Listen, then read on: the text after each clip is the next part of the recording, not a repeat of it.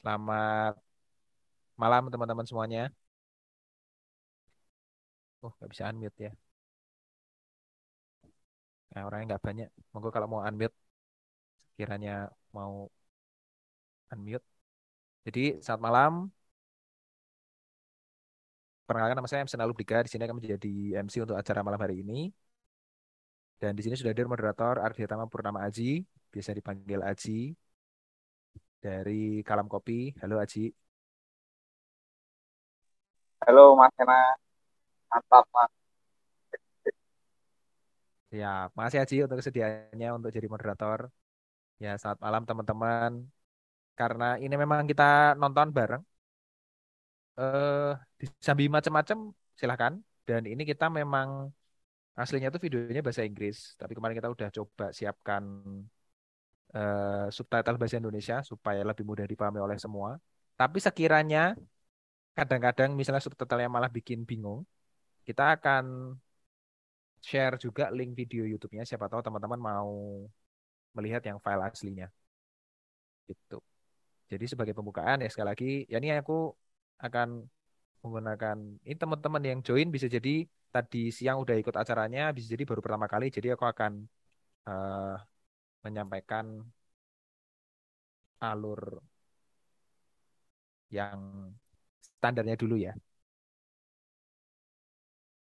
Jadi selamat malam semuanya, selamat datang di acara sesi keempat hari pertama dari Festival Demokrasi Ekonomi 2022 yang diselenggarakan oleh Kapatma. Selamat datang kepada seluruh peserta, pewakilan lembaga, dan seluruh pengisi acara yang sudah hadir. Sekilas FDI 2022. Jadi FDI 2022 adalah suatu acara tahunan yang tahun lalu temanya uh, menyalakan kembali mimpi demokrasi ekonomi dan tahun ini temanya adalah demokrasi di tempat kerja. Nah, apa itu demokrasi di tempat kerja? Ya, hari ini di sesi pertama dan kedua kita sudah menjelaskan uh, makna dari demokrasi di tempat kerja dalam dua sudut pandang. Pertama terkait kepemilikan dan pembagian uh, hasil ekonomi yang sisi kedua tadi lebih ke bagaimana struktur kerjanya itu demokratis dan lebih tidak hierarkis. Nah, pada kesempatan kali ini di malam hari ini kita akan melanjutkan ya, tetap dengan tema yang sama tentu demokrasi di tempat kerja. Dan di sini kita menemukan satu video dibikin oleh seorang youtuber yang dia tuh ekonom. Judulnya adalah worker demokrasi. Jadi dia membuat analisis sebenarnya eh, apakah demokrasi pekerja, worker demokrasi ya, yang dalam hal ini dia menspesifikkan menjadi kooperasi pekerja, itu apakah itu merupakan sebuah kebijakan politik atau ekonomi yang baik gitu dalam level kebijakan publik. Dia mencoba mencari hasil riset, melihat realita yang ada dari tentunya Mondragon tidak akan lepas dari sini ya kalau teman-teman yang terbiasa Mondragon. Nah, terima kasih kepada kawan-kawan lembaga yang sudah mendukung berlangsung acara ini, terutama platform kooperasi digital Kodi ASEAN Solidarity Economy Council ASEC Indonesia dan Yayasan Proklamator Bung Hatta. Dan ya pesan-pesan sponsor dulu. Di acara kali ini kita sistemnya kan eh, sisa anggaran tahun ini setelah dikurangi seluruh biaya-biaya dari sponsor, dari tiket itu akan kita gunakan untuk acara tahun depan dan walaupun acaranya online, siapa tahu teman-teman pengen ada uh, cindera mata. Di sini bisa membeli merchandise Festival Demokrasi Ekonomi, ada notebook, ada stiker pack, ada tote bag, dan ada mug. Masing-masing dengan desain FDE 2022 yang tahun depan pasti akan berbeda lagi. Dan ini tidak harus semua dibeli komplit, bisa milih-milih sesuai dengan yang dimau. Untuk pemesanan bisa cek bit.ly garis miring merchandise FDI 2022. Kalau ada pertanyaan nanti bisa disampaikan di grup ya.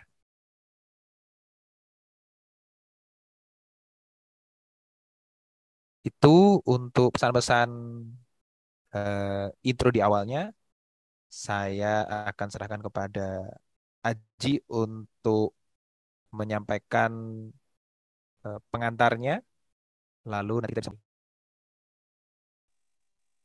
kasih banyak Mas Kena atas uh, satu bulan pertama uh, di lagi ini kita mungkin lanjutkan Facebooknya ya yang pertama pembukaan Pak Tulus kemudian mulai ngomongin pemilikan ke Mas Jayosi dan lain-lain. Dan juga ngomongin struktur model demokrasi uh, yang apa gitu yang lebih teknis gitu kasih oleh Mas Afka dan Mbak Rida ya ditambah keren itu ada rock ya macam-macam gitu. Mungkin kita cukup apa ya agak penat karena terlalu serius atau terlalu apa namanya mencerna banyak sekali pengetahuan dari ini dan perlu apa ya agak rehat dan agak agak santuy itu dan menonton film yang bertajuk uh, Burger Demokrasi itu dari apa namanya kanal YouTube yang namanya itu Unlearning Economy. Oke. Okay. Uh, kemudian ya tapi sebelumnya lupa saya. Ternyata saya belum perkenalan uh, nama saya Aji uh, Aji Tampuramati dari Kalam Kopi ID ya sebuah media kolektif itu yang basis di Semarang dan apa namanya ya menerbitkan banyak sekali tulisan yang beraneka rupa tidak lah saja nggak ada bos? Nah link untuk link video aslinya YouTube itu sudah dikirimkan oleh Mas Hena uh, di di website. Dan ya mungkin itu aja sih ya pengantarnya atau mungkin nanti teman-teman yang kawan-kawan yang gabung itu akan apa namanya melihat uh, banyak aspek yang dijelaskan dan ada beberapa percontohan dari uh, Prancis, Uruguay dan Italia bagaimana mekanisme mereka itu uh, mengimplementasikan uh, demokrasi kerja.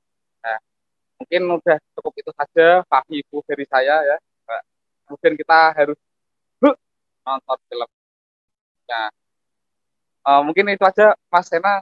Monggo uh, saya kembalikan ke Mas Sena untuk untuk apa namanya menayangkan memutar film.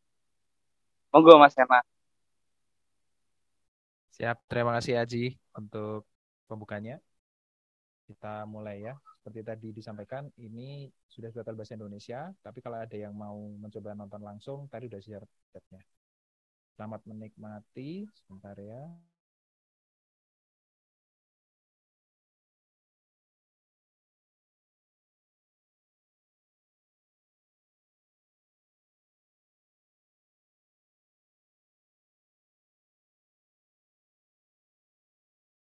everyone. Today I'm going to talk to you about worker democracy, which is one of the more popular economic ideas to come out of the left over the past couple of decades. One of the most common criticisms of our existing economic system is that people have to work in jobs under authoritarian conditions in order to access resources. Suaranya masuk, gambarnya masuk. Tes dulu. Oke. Okay.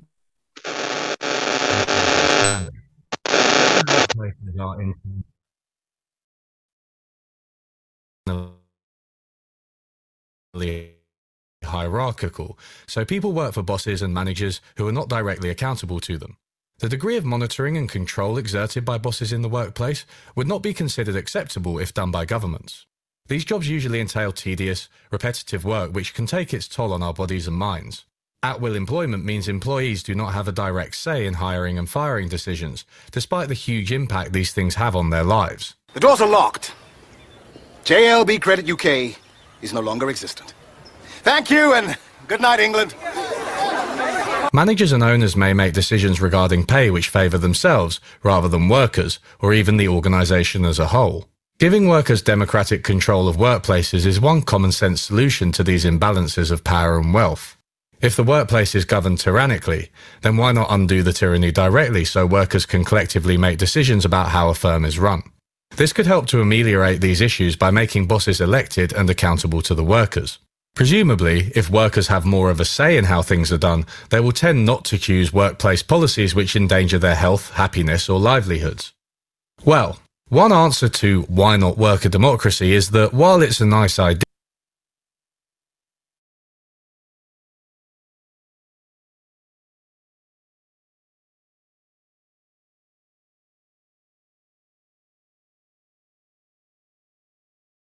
ban the practice effectively? We'll investigate these questions systematically, looking at the ideas and theories behind worker democracy, what it really looks like in practice, and the evidence on its benefits and drawbacks. I've had enough of critiquing people, to be honest, so let's get some positive leftist ideas going. This video is also going to feature some great animations from Grim Freeberg, who kindly agreed to help. Hopefully they'll aid in explaining a tricky topic and make the videos more visually interesting than usual. We'll start with a little bit more on what exactly worker democracy means.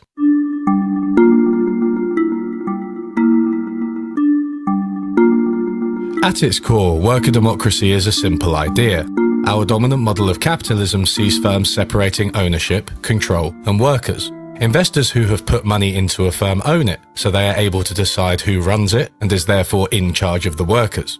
There are variations of this basic rule. In some cases, the majority owner will still be the founding entrepreneur or their family, and they may also run the firm. But often there will be several layers of hierarchy between the owners and the workers.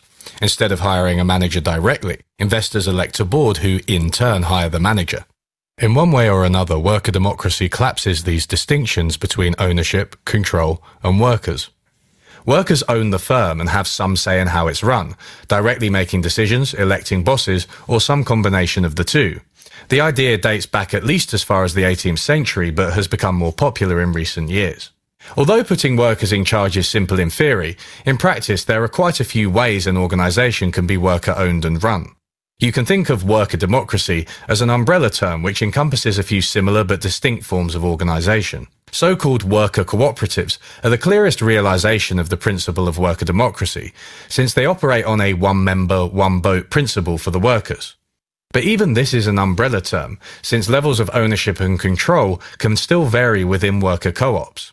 Some are 100% worker owned, while others have majority worker representation, but still have traditional shareholders. As we'll see, worker co-ops also vary in the rights their members have over the profits and decisions of the company, with different countries settling on different rules. Distinct from worker co-ops, there are also businesses where workers own shares and therefore part of the company. Giving workers shares and allowing them to participate in the running of the organization can become another form of worker democracy. However, in some cases, share ownership does not entail decision-making power, and shares may even be out of reach of the workers, which is just ownership rather than democracy. Finally, workers in large corporations are sometimes allowed to elect representatives to the board. This may entail less direct input from workers, but still grants them a say in the running of the organization through elections. So we'll count it as a form of worker democracy too. Because of these distinctions, it's too simplistic just to say worker democracy works or doesn't work. There are different forms and they produce different outcomes depending on the context. It's a complicated topic, but in this video we'll spend plenty of time teasing out these distinctions. I'm going to look at a variety of studies which touch on all types of worker democracy that we've mentioned. But first, let's take a look at the general picture. A preliminary assessment of the literature illustrates a number of benefits of worker democracy when compared to conventional capitalist enterprises. Less inequality within firms.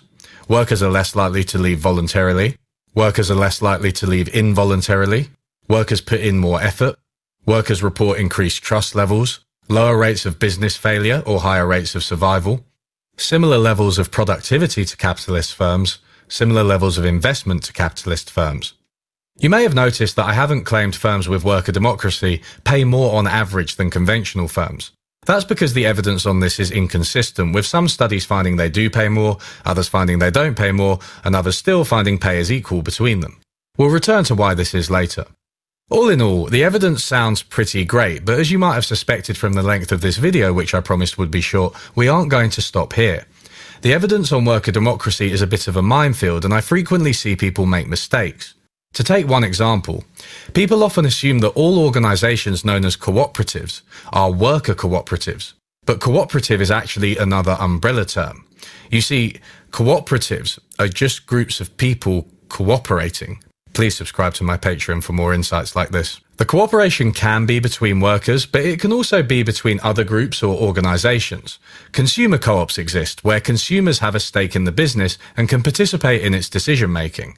Credit unions are a good example of a consumer co-op, as the customers own the bank and can elect its directors, as well as being entitled to a share of its profits.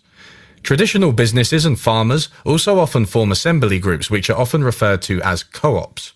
However, the businesses themselves are not internally democratic. They just group together like a kind of congress for businesses to increase their resilience and market power. Many of the studies you'll see, including some of those I summarized earlier, are of co-ops in general, not just worker co-ops, so watch out for this when you're looking into the topic.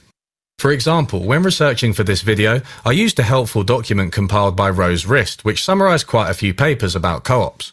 Although I'd recommend the document to anyone interested in the topic, I found that in a few cases, Rose had not distinguished between the different types of co-op. I messaged him privately suggesting that he could clarify this, and he said, Yup, that makes sense. I'll revisit my definitions to make the document more accurate. That's the whole story. This is just how adults communicate with each other. Take note, YouTube. Worker co-ops are actually in the minority of co-ops. It has been estimated that there are a total of 800 million people in co-ops across the world, but that only 100 million of these are in worker co-ops. In any case, from now on I will largely focus on worker owned and run firms. So if I use co-op, it means worker co-op unless specified otherwise. I'm also going to use terms like firm, enterprise, business, company, and even organization interchangeably. I'll use capitalist and conventional firm interchangeably too. The most important thing to remember is that the main point of contrast in this video is between organizations which are run based on capitalist principles and those which have at least some degree of worker ownership and control. This is what I call worker democracy. Throughout the video, we're going to accrue policies which will expand worker democracy in sensible and pragmatic ways. To help keep track of this, we'll be putting them in the policy bag as they come up and summarizing all of them at the end to remind ourselves. Now, I want to ask a simple question.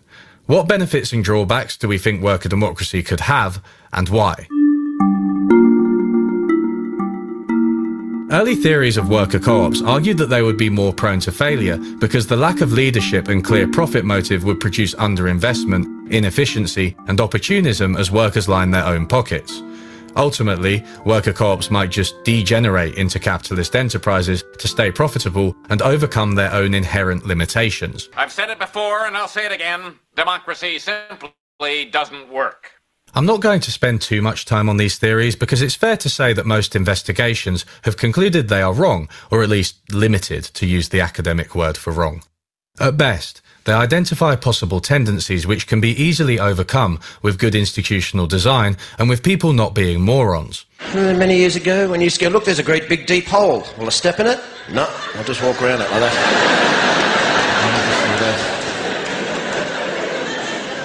how'd you manage to learn to do that? Well,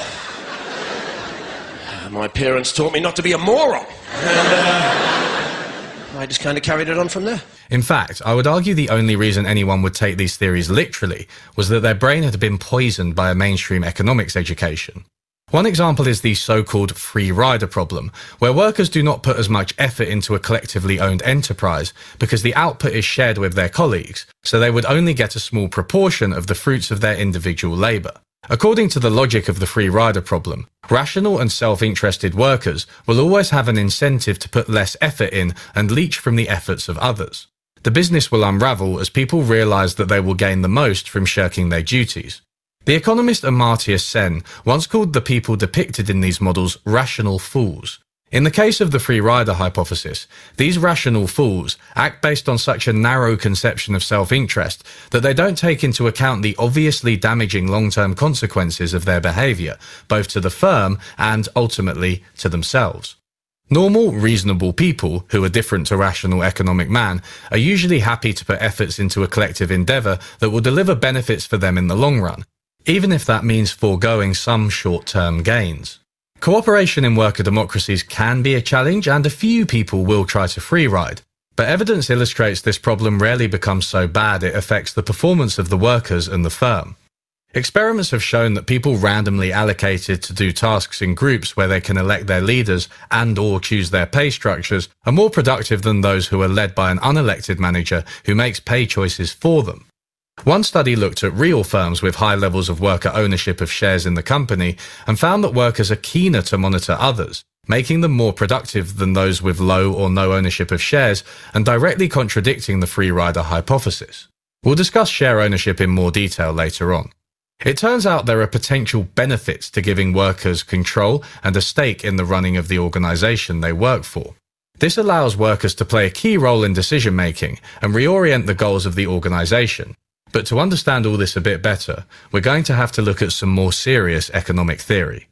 You may have heard of the reality TV show The Undercover Boss, where the CEO of a major corporation disguises themselves as an employee and goes to work on the front lines. Having watched quite a few episodes, one thing is abundantly clear. The boss has no fucking idea what's going on in their company. One episode takes the boss of the UK delivery company, DHL, which sees him working in customer service call centres, delivery driving, and moving boxes in warehouses. At which point he discovers that these things are difficult. The pressure that's on them to make so many drops an hour is tricky. The stop start and the country roads and corners all the way. I mean, that's quite time consuming and it's quite demanding. I'm surprised that it's so intense. Those parcels keep on coming. And you have to keep on moving them because if you don't, you're not going to get the aircraft out on time. It's like that. Each aircraft container can hold up to a thousand packages and weigh as much as three and a half tons. Watch it. Whoa. This is hard work. I'm a little little surprised that it's so manual. The boss typically develops a better understanding of the company and new sympathy for their employees along the way. It's all a bit contrived and shallow for sure, but it illustrates the importance of an idea introduced by the free market economist Friedrich Hayek, that of localized knowledge. Hayek argued that centralized authorities find it difficult to harness and coordinate local knowledge. Policies that are the same across a wide range of circumstances cannot account for the particular circumstances of time and place, which are fine grained, constantly changing, and are therefore unknowable to any central authority. According to Hayek, markets are needed to coordinate activity among millions of individuals with different knowledge, preferences, and operating in different contexts. Centralized authorities simply do not have the ability to know what is going on in the economy and respond to it in real time, as this would require voluminous information and countless decisions to be made every minute. Although I don't fully agree with Hayek's conclusions, his diagnosis of what he called the economic problem was completely correct. Modern economies are unbelievably complex, partly owing to localized knowledge. Hayek was focused largely on how markets solve the knowledge problem, but the anarchist James Scott took his insights a little bit further. In his masterpiece Seeing Like a State, Scott uses meticulously detailed examples to show how top-down organization in general fails to capture the complexity of social and economic life.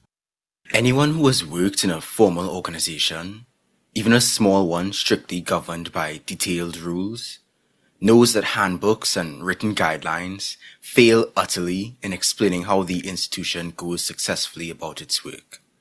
Accounting for its smooth operation are nearly endless and shifting sets of implicit understandings, tacit coordinations, and practical mutualities that could never be successfully captured in a written code.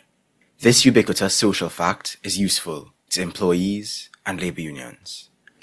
The premise behind what are tellingly called work to rule strikes is a case in point. When Parisian taxi drivers want to press a point on the municipal authorities about regulations or fees, they sometimes launch a work to rule strike. It consists merely in following meticulously all the regulations in the code routier and thereby bringing traffic throughout central Paris to a grinding halt. The drivers thus take tactical advantage of the fact that the circulation of traffic is possible only because drivers have mastered a set of practices that have evolved outside and often in contravention of the formal rules. Of course, the work to rule strike comes from France. Whoever implements rules and plans from the top down is likely to find that in practice they don't really work out. They may look good on paper but fail when confronted with the messier reality. Or in other cases, the planning is off simply because the right workers haven't been consulted. This is actually a frequent revelation in The Undercover Boss. Viv's been trained to follow company protocol, but Phil thinks the rules are standing in the way of good customer service. Really nice to ring Kath up and say, Did you get through to her? No, we don't do that, Eddie, because it's not your job. Or can we go on and see if Kath's logged? No. No? No, it's not your job. Your job is to take the calls, we deal with them, and we move on. This is Phil's worst nightmare.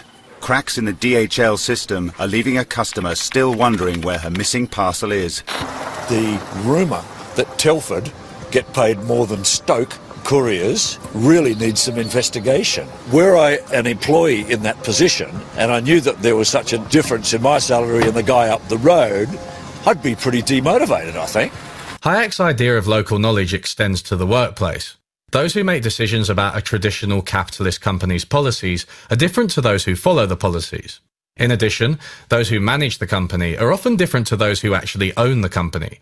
There is a lack of cohesion between these groups in terms of both their knowledge and their interests. It follows that there are two main benefits of worker democracy. One, workers can harness their collective knowledge to make the running of the firm more effective. Two, Workers can use their political power to make sure the organisation is run with their interests at heart. Let's learn a little bit more about the evidence surrounding these benefits. Three countries with well established worker cooperative sectors are Italy, France, and Uruguay. Each have unique features which help them to thrive, in seeming contravention of crude economic theories. In France, there are 2,000 worker co ops employing about 46,500 people which is more than most countries but still well under 1% of all firms. Co-ops operate across a variety of industries but mostly in construction and manufacturing. French co-ops take large initial financial contributions from members, which helps them to finance investment. The vast majority of workers are full members, while the rest are likely to become members after their probationary period. Employees get access to at least 25% of the firm's profits, and each member gets one vote, no matter how much money they originally put in. French co-ops also legally have to abide by plowback rules, where they must invest a certain proportion of the profits back into the business. In theory, this helps them to avoid underinvestment, though in practice, they often invest more than is required anyway. The Italian case is similar to the French case, with member contributions and plowback laws ensuring co-ops are relatively well financed. But the Italian cooperative sector is slightly larger and is concentrated in the north. Italian co-ops are exempt from corporate taxation if they save their profits, and are also required to invest 3% into umbrella organisations which aid cooperative development. This is one reason Italian co-ops seem to have the clearest social mission and are responsible for many social services in some areas. Another interesting legal feature of Italian co-ops is the Marcora law, which enables workers to use their unemployment benefits to buy out a failing business and turn it into a worker co-op. This is exactly the type of law I would like to see spread across the world, since it's difficult to argue against. If workers can rescue the business, then great. If not, the outcome is the same as it would have been in absence of the law. Moving on to Uruguay, worker co-ops are about 1% of the total. These firms are exempt from payroll taxes on their workers' income. But to qualify for this, they have to make sure at least five out of every six workers have full membership rights and are therefore able to vote on the firm's policies. This tax incentive both encourages the formation of worker co-ops and discourages any tendency for them to degenerate, employing people without giving them voting rights, an issue to which we will return later. I know we're going to return to a lot of things later, please bear with me. The policies we've seen in France, Italy, and Uruguay all encourage worker co-ops through tax advantages, legal structures that ensure they function properly, and laws which enable workers to take control of failing firms. The organisations these policies enable are the most classic form of worker democracy, with workers guaranteed majority representation. We'll therefore note these down as entry number one in our bag of policies. So far, we've seen that notions of worker co-ops as inherently doomed to fail are demonstrably false. But I worry that advocates of worker co-ops can be uncritical in summarising the evidence surrounding their benefits. For example, here is the channel's second thought. Co-op members often find themselves possessing a level of dignity and quality of life unattainable by traditional employees, along with high job stability and opportunities to develop new skills. And membership is open to anyone willing to accept certain responsibilities, regardless of discrimination they may face elsewhere. On top of all this, worker co-ops can be more stable than profit-driven corporations, reliably staying afloat in times of economic turmoil, which have become worryingly common in recent years. And here is the channel Lonerbox, in what is otherwise a very critical and highly recommended video on the subject. They are currently the fastest growing enterprise on Earth. Profit isn't their primary aim, which allows them to flex more effectively in economic downturns. They're less likely to fire workers during economic downturns. They're more effective at fostering social trust and commitment amongst workers. When companies are fully worker owned, they're a third as likely to fail as traditional firms. Research from Canada found that co ops had a three year and five year survival rate that exceeded the national average, and studies from Italy and Germany found that they're less likely to declare bankruptcy. Both Second Thought and Lonerbox are giving an accurate summary of the findings in the literature, which we also summarized earlier. But neither of them investigates the studies further to ask how generalizable the findings may be. Yeah, remember when I said I wouldn't be critiquing people in this video? I lied. Consider that most of the people in worker co-ops have often made a conscious choice to create or join one. This complicates things as it implies the people in these co-ops could be what economists call a selected sample. These people may just be different to the rest of the population in their goals and attitudes. This selection is underscored by a fact we just learned. Co-ops are usually a small proportion of the overall economy, accounting for a single digit percentage of employment, even in countries where they are relatively popular. There are also industries and places with higher concentrations of worker co-ops, which makes it difficult to know whether the observed advantages and disadvantages of those co-ops just stem from their location, workforce, or industry. One Uruguayan study looked at firm survival rates and found that co-ops do have an advantage overall, but it's driven entirely by the service sector. They didn't have a disadvantage in any sector, they just perform the same as capitalist firms outside of services. Co-ops may deliberately target industries where they are more likely to succeed, as one paper explains with reference to a number of worker co-ops in the USA. Wages chose the green house cleaning industry because of its growing market, relatively high profit margin, low barriers to entry for low income women, and health and environmental benefits. CHCA and ChildSpace chose industries, home, healthcare, and childcare, that employ a lot of people in low quality jobs and where improving job quality would create a competitive advantage in the marketplace. Mondragon has chosen industries where existing co-ops could purchase a major portion of a new co-op's products or services. Maybe the relatively small number of people who decide to run their organizations as worker co-ops are highly motivated and buy into the idea of worker ownership. They know the industries that will give them trouble and avoid them to ensure the success of the co-op. That such co-ops are more likely to succeed than conventional enterprises actually isn't surprising. It could have little bearing on what would happen if we, say, passed a law requiring all firms to be worker co-ops. Such a law may include industries which are less suited to co-ops and people and organizations who don't care for or understand the idea. Worker co-ops would surely be less likely to thrive if the organizational form had been forcibly imposed on all firms, which is why I don't advocate such a policy. When are people going to learn? Democracy doesn't work! Given that worker co-ops have not been proven to be generalizable, which issues are likely to surface as we try to expand the practice? One novel approach we could take is to ask them. A problem which repeatedly comes up in interviews with all types of cooperative is that they have trouble obtaining financing.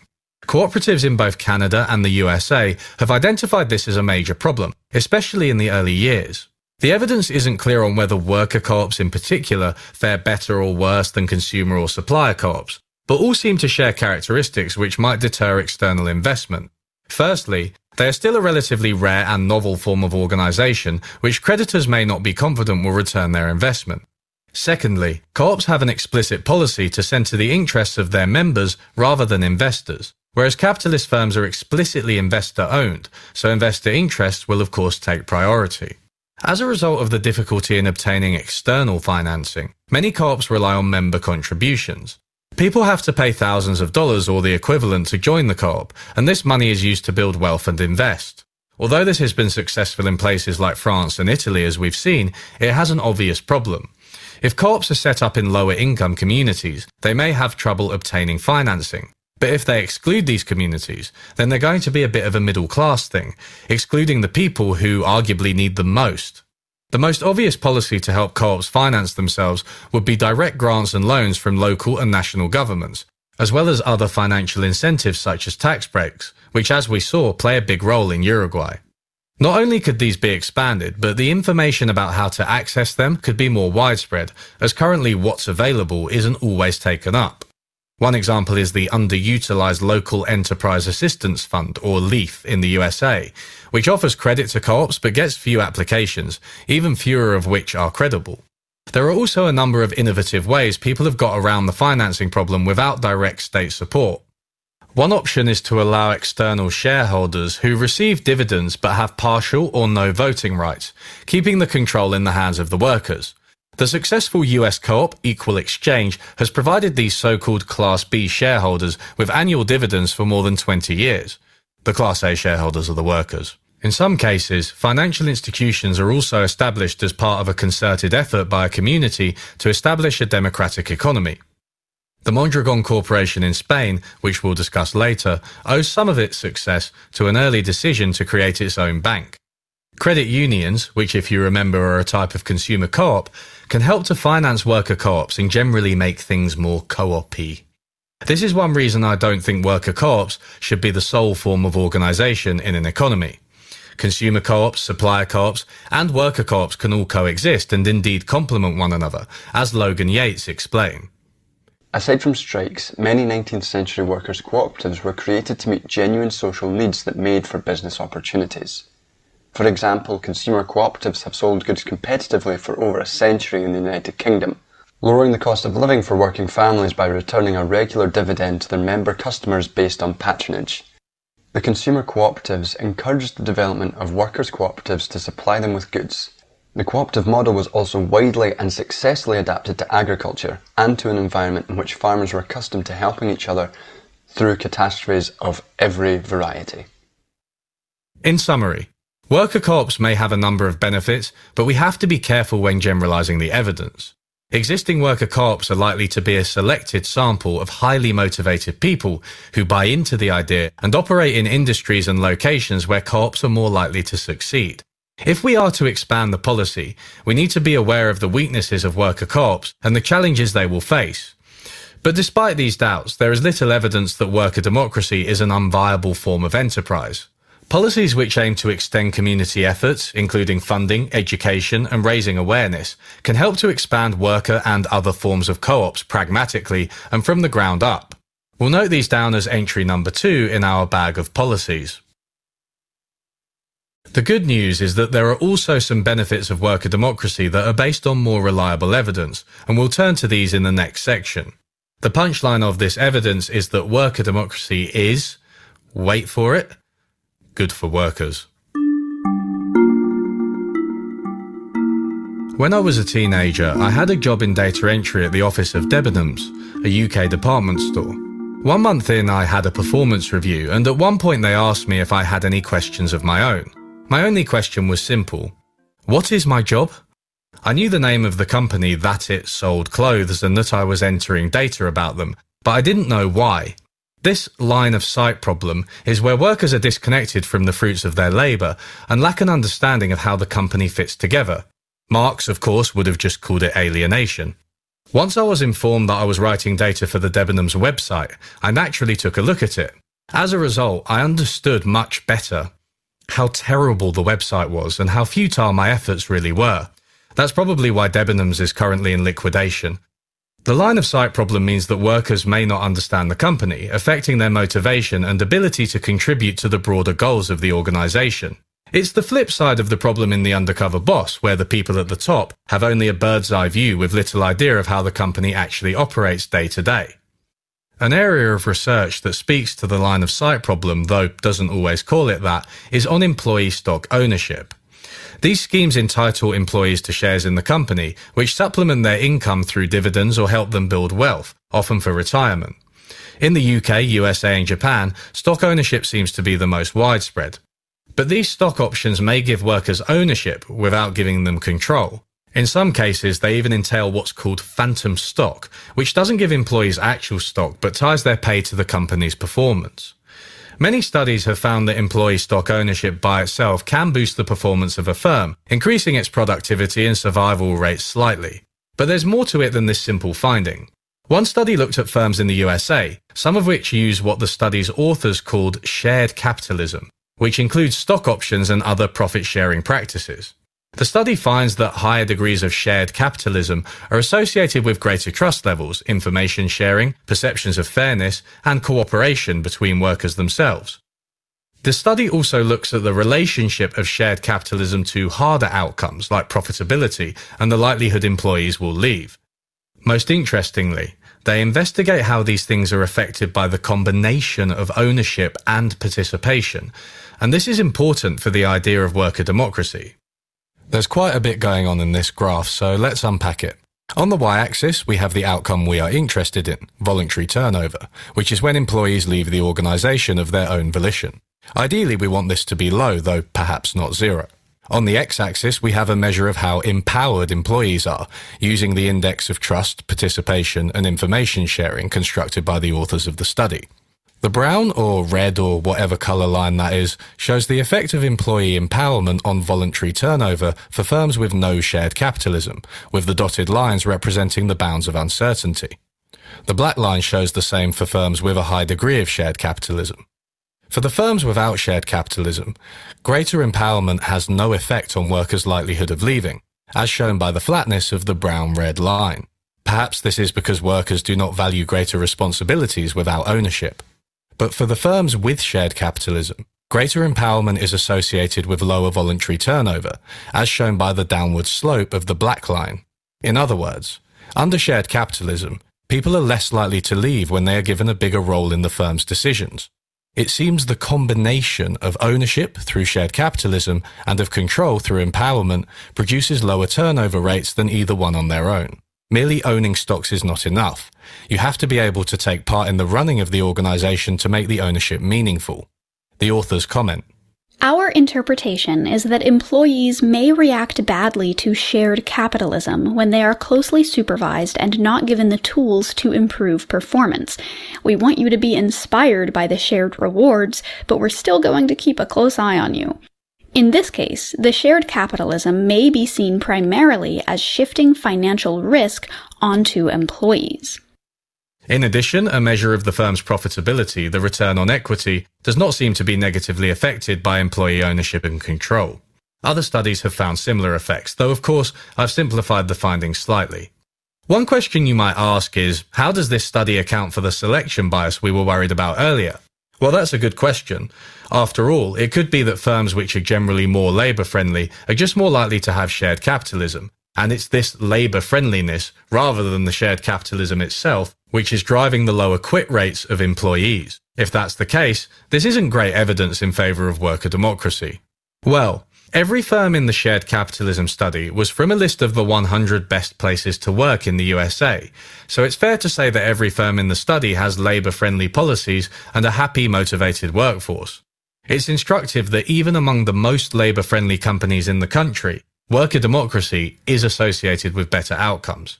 Expanding share ownership rights and combining them with participation rights may be a practical path to worker democracy, especially in countries like the USA, UK, and Japan, where they are already more common and where ecosystems of worker co-ops like the ones in continental Europe are less prevalent. This was, in fact, the logic of former Shadow Chancellor John McDonnell's proposals in the UK for the 2019 election.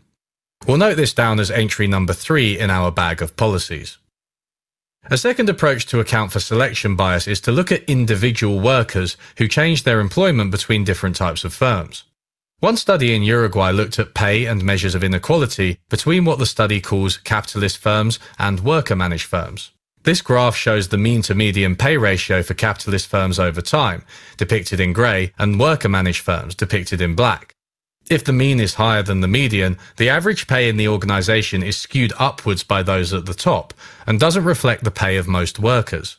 You can see that the ratio is above 1 for both types of organisation in every year, so those at the top are always paid more, even in worker managed firms. However, the grey line is always substantially above the black line, So capitalist firms have a higher mean to median pay ratio, making them less equal than worker managed firms. The panel data in this study also allows us to look at behavior over time. This means that we can see what happens to an individual worker's pay when they change between the two types of firm. This is important because the worker is fixed, so any change in pay can't be explained by the fact that worker managed and capitalist firms just employ different types of people. It seems that there is a slight pay boost on average for moving to a worker managed firm, but workers at the bottom benefit while those at the top may even lose out. According to the study, the average worker will receive a pay rise in both absolute terms and relative to those at the top when they join a worker managed firm. The flip side of this is that worker managed firms may suffer from a brain drain as talented individuals leave to higher paying firms, another challenge for worker democracy. A third and final approach to account for selection bias is to follow a given business and given set of workers over time to see how capitalist and worker managed firms respond differently to changes in circumstances. What happens when there's a recession or just less demand for a particular firm's products? How does the organization cope? Another Uruguayan study looked at how pay and employment respond for the different organizational forms. They find that when facing lower demand or recessions, worker co-ops are much less likely to fire employees, instead opting to reduce wages across the board. Co-ops therefore protect the employment of their members, while capitalist firms are happy to shed them to remain profitable. And maybe a deal has a point about the machinery of capitalism being oiled with the blood of the workers. The authors of the study note that these results are similar to studies in Italy and in the USA. Volatile pay may also help to explain the inconsistent evidence on whether workers are paid more in worker managed firms, which we mentioned earlier. Since pay at worker managed firms varies so much more than at conventional firms, it really depends on when and where you take the sample. In a recession, worker managed firms may pay less. In a boom, they may pay more. Pay will also vary across industries depending on the conditions they're facing at the time. In summary, we have looked at more rigorous evidence to establish the benefits of worker democracy for workers. Number one, among US firms which are already considered great places to work, firms with a combination of shared capitalism and worker empowerment retain workers more and have at least as high profitability. Number two, Workers who move to cooperative firms from capitalist firms in Uruguay benefit from greater pay at the bottom, both in absolute terms and relative to those at the top.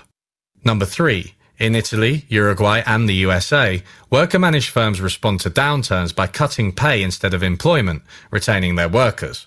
I want to stress again that even this evidence isn't perfect, but it's a lot better than many of the studies from our earlier summary of the literature. Given that worker democracy seems to have numerous benefits, one question remains. Is it a sustainable type of organisation? Can it continue to exist over the long term? Or will worker democracy ultimately succumb to the pressures of competition and scale? We now turn to how to maintain worker democracy in the context of a capitalist economy. Worker democracy faces many challenges, especially as organisations grow into corporations and are forced to compete on international markets. Without proper channels from workers to the top of the corporation, the firms may become worker democratic in name only, as the democratic mechanisms which worked before are no longer effective. Share ownership and participation, which we discussed in the previous section, is one way of empowering workers in such a setting. But it may not be enough if workers do not have influence at the corporate level. In this part of the video, we're going to investigate two main cases. Firstly, the Mondragon Corporation in the Basque region of Spain. Secondly, the case of worker representation on corporate boards that is common in parts of northern and central Europe. Both of these examples of worker democracy have serious issues in my opinion, but they hopefully highlight how we can hope to do things better. To start with the first one, Mondragon has long been held up as a shining example of worker democracy at scale. It grew from one co-op with five workers in 1956 to around 100 co-ops with 80,000 workers today. It stretches across a number of businesses including finance, manufacturing, retail, and knowledge, whatever that means. Earlier I spoke about the dangers of generalizing the benefits of worker co-ops from the selected sample of people employed by them. In his evaluation of Mondragon, Anders Asa Christiansen echoes these concerns. Given its beginnings, the conception of democracy in Mondragon has depended on a homogenous group pursuing an agreed upon common good. As Mondragon grew in size, it also grew in diversity. Members were no longer self-selecting adherents of cooperativism and production required greater division of labour. Today, with a membership of over 80,000, a conception of democracy based on the common good cannot accommodate the diversity of interests that are found in Mondragon. There are many conflicting views between members of different cooperatives, between workers and management within each respective group. Christiansen argues that Mondragon's problems may stem from its attachment to a type of democracy based on participation and consensus, which only really works at the level of an individual co-op. According to this argument, democracy is most effective when relatively small groups of people are striving towards a common goal and can easily discuss and control the strategy of the co-op. This just isn't possible in a corporate environment with tens of thousands of workers whose interests, values, and knowledge all diverge. The current system at Mondragon deals with this by having the individual worker co-ops elect representatives who form a congress and in turn elect a governing body which itself elects a president. There are clearly several layers of hierarchy separating the workers from the governing body, who are only accountable to the Congress of elected representatives rather than to the workers directly. Members have complained that they are not listened to, and in one case, fewer workers said that they felt they were part of the firm than those at a comparable private company.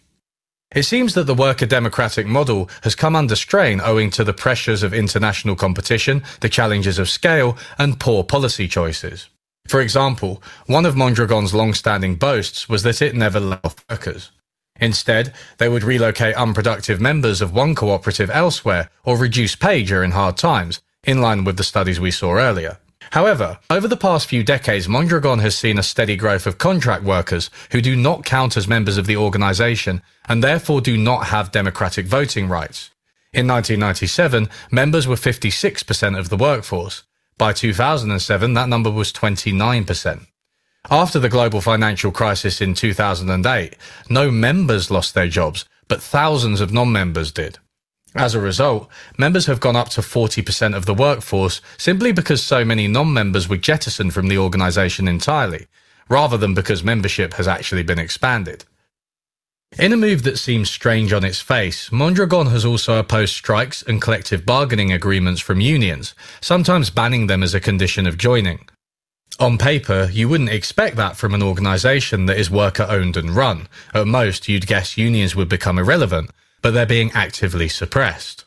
There have also been work to rule strikes at Mondragon over the past few decades, a sure sign that the institution has become rigid and unresponsive to the workers.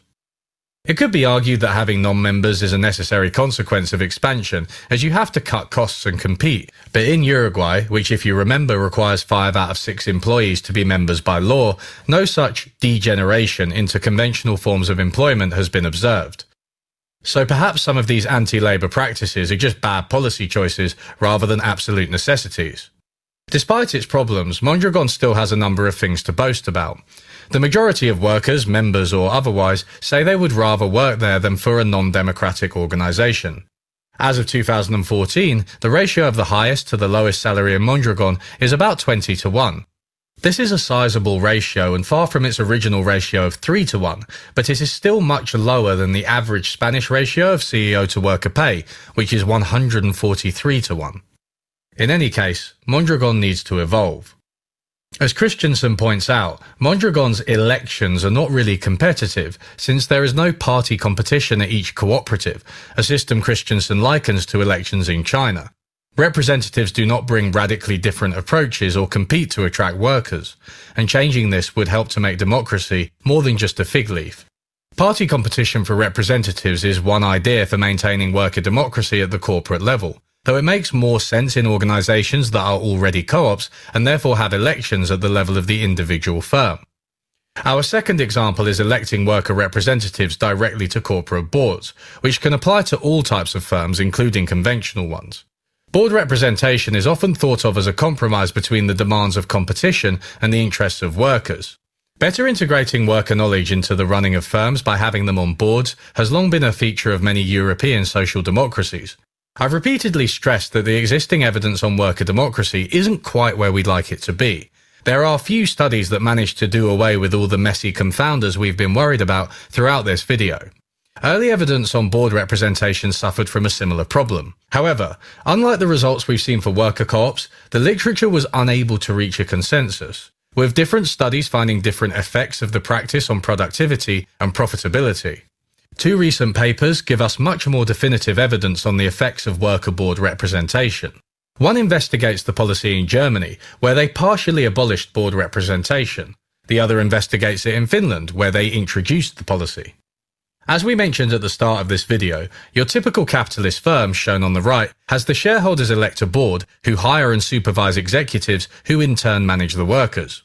In the German variant, shown on the left, the workers elect a minority of the top level board along with the shareholders. Germany has a reputation as being quite labour friendly, and this policy, along with stronger unions and a bigger welfare state, is considered a major part of that.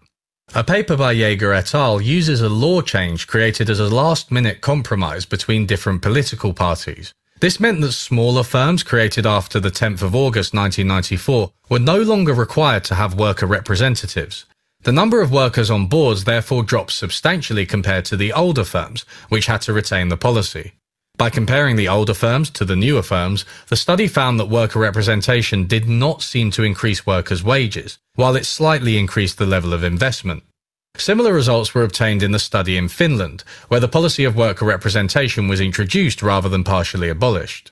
Again, the effects of this on the outcomes we are interested in were small. Worker representation in Finland created a minor reduction in redundancy and firing and an increase in subjective job quality as judged by the workers. There were small increases in capital investment, firm survival, and productivity. Why are the effects from both Germany and Finland so small or even non existent? The answer is simple. Minority worker representation is not a policy with much bite.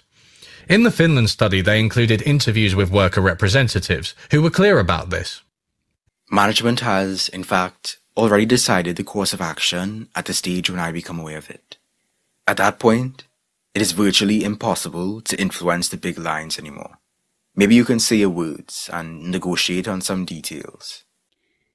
I have a feeling that I cannot influence the company's decisions. Things cannot be influenced before decisions are made.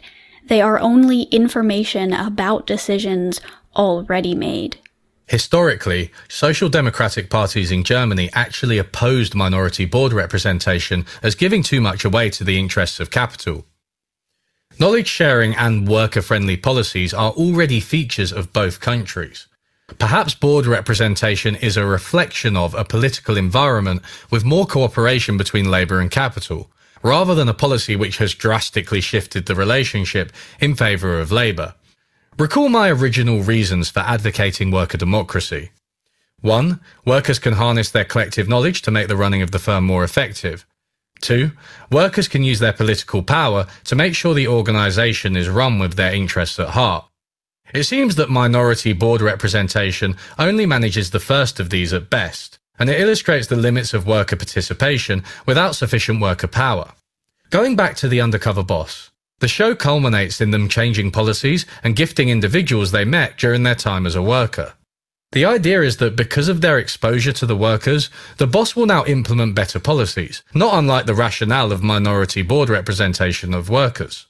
Television is television, but I'm always struck by how stingy and individualistic the bosses end up being with their gifts. They tend to shy away from structural changes, preferring to give the workers they met a holiday, while the broader solutions they do offer are limited at best. It is tough to do this job with back pain. Um, you'll see a lot of people hobbling around on the ramp, whether they've got busted knees or busted backs, but you know, you just keep on keep on trudging. What I'm going to do is arrange for a physiotherapist to be at the hub twice a week to begin with Wow. We'll, we'll see what the demand is like. So the guys would really appreciate that. Will, will I? Hey, dickhead, why don't you reduce the amount each worker is expected to deliver in a given time? Maybe by hiring more workers? You know, stop the back pain from occurring in the first place instead of slapping a plaster on what is a chronic and debilitating condition.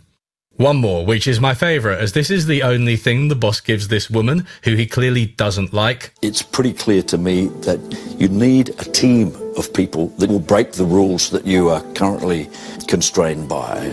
What I'm going to propose is that I send you off to the reputedly land of customer service excellence. You go across to Phoenix, Arizona, where our call center is there, for a few days.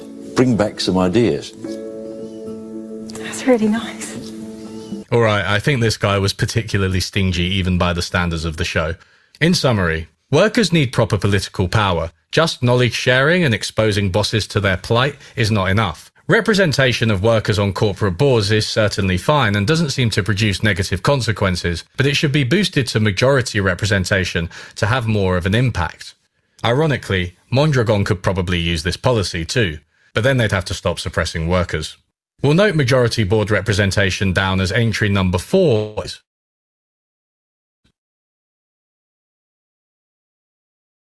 Be willing to accept minority representation as a stepping stone in countries that currently have none.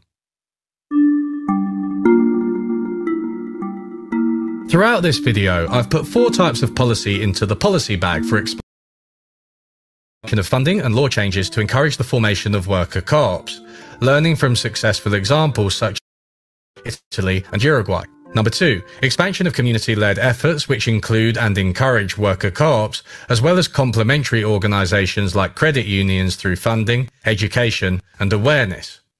Number three, expansion of share options in firms in combination with participation, especially in countries which already use share-based policies more, like the UK, US, and Japan. Finally, majority worker representation on corporate boards, especially in countries which already have minority representation like Germany and Finland. I've been over some of the benefits and especially the lack of clear drawbacks of worker democracy, as well as some of the holes in our knowledge and the challenges it faces. It seems clear to me that worker democracy can grant voice, employment stability, and greater pay equality to workers. There are definitely challenges, and worker democracy will struggle more in some industries than others, which is why its expansion should be gradual and accompanied by numerous forms of support, both from the state and from communities. However, there is a much more powerful critique of worker democracy out there, not as a bad idea in itself, but as a policy which is insufficient to achieve a good standard of living for the population. Simply put, if you're not a worker, then worker democracy won't do much for you and approximately half of all people are not workers. Children, the retired, the sick and disabled, carers and homemakers, and the unemployed will not benefit directly from firms being worker owned and run, since those firms have no natural obligation to help them. These groups therefore need to be supported by other means, most notably welfare. Another reason worker co-ops do not eliminate the need for redistribution is that although they reduce inequality within firms, they cannot do so between firms. Inequalities between firms can be huge, leading to pay disparities just as high or higher than the ones we've seen between CEO and worker. This remains true even if all firms are worker owned and managed. Inequality across industries and regions was a key feature of the market socialist Yugoslavian economy, for example. Worker democracy therefore needs to be combined with redistribution to reduce inequality, plus free stuff to ensure a good standard of living for non-workers, which I just might have to make another video about one day. There are plenty more problems that worker democracy will not solve on its own, like environmental degradation or bigotry. There is no reason to believe that if Shell were worker owned, it would be any more environmentally friendly. If a worker co-op were established in a time and place where people were sexist and racist, then the co-op would itself be sexist and racist, possibly even exacerbated by strong in-group tendencies. Worker democracy is just one piece of the puzzle. With all this said, there is plenty of room for enthusiasm and optimism. Worker democracy is currently operating in an environment which may be inhospitable to it. Mondragon, for example, suffers from competing on the international market with corporations which are not democratically governed and so which may compete more ruthlessly on cost, especially labour costs. Spanish law has also changed in recent decades to be more favourable to conventional limited liability companies, which illustrates the importance of legal context. As mentioned earlier, worker co-ops in Uruguay suffer from a brain drain as well-paid workers leave to better paying capitalist firms. Yet, as worker co-ops and other forms of co-op expand, things may well get easier for new ones as they do not suffer from as much competition with capitalist firms. Existing co-ops may lead by example. Canadian studies generally report that help from existing cooperative organs. The peak of this is in Italy, where, as we saw, co-ops help fund social services. I've repeatedly emphasized that co-ops are a selected sample, and the fact that people in worker co-ops may be different to those in conventional firms, but to repeat a cliche, people can change. One study found that people in all types of co-ops, that's consumer, supplier, worker, and more, report that their work has made them trust others more. I'm cautiously optimistic that exposing workers to a different institutional environment will create a workforce and economy that is more cooperative and less competitive. Worker democracy is not going to solve every problem we have, and the path to establishing it as a norm will be slow and uncertain. But there are plenty of reasons to be for it, and despite some challenges, few clear reasons to be against it. People should have a degree of control over and participation in their lives. Those with power, whether in government or in private organisations, should be elected and accountable to the people they have power over. This is a basic principle of democracy, and really all we're talking about is extending this to the economic sphere. It will bring benefits to workers with no insurmountable issues for firms and the economy as a whole. Based on the existing evidence, my conclusion is that worker democracy is definitely worth a try. Thanks for listening to this video on worker democracy, everybody. Uh, I hope I made an honest assessment of the evidence. I think that almost every study I've seen points to some benefits or certainly no drawbacks of it. Uh, so there was basically no reason I could see from what I read that worker democracy wouldn't work out in practice. Uh, but, you know, I'd be happy to see if there's any more literature, anything that I've missed. If you think there is, then let me know in the comments. Anyway, thanks to my patrons, my long suffering patrons who are very patient with me as I put together these uh, obscenely long videos. And, uh, you know, please sign up to Patreon. I am thinking about moving to this full time uh, if I can get enough money on Patreon to sustain myself. And uh, don't forget to like and subscribe, follow me on Twitter, all of that stuff. Thanks so much to Grim Freeberg, who was patient and understanding throughout the editing process, and whose name I've definitely pronounced wrong. But if you've watched my videos before, you're probably used to me pronouncing names wrong. Anyway, I'll see you next time for a video which will actually be much shorter, for sure, and also a little bit different. Any shout out for your loyal producer? Oh, yeah, yeah, of course. Can't believe I forgot that. Okay. Thanks so much to my loyal producer, Hobby. Can't do it. He's told me to do it. He asked me to do it just now. I can't do it. Loyal and charming. Loyal, charming, handsome. yeah, talented. Thanks, buddy.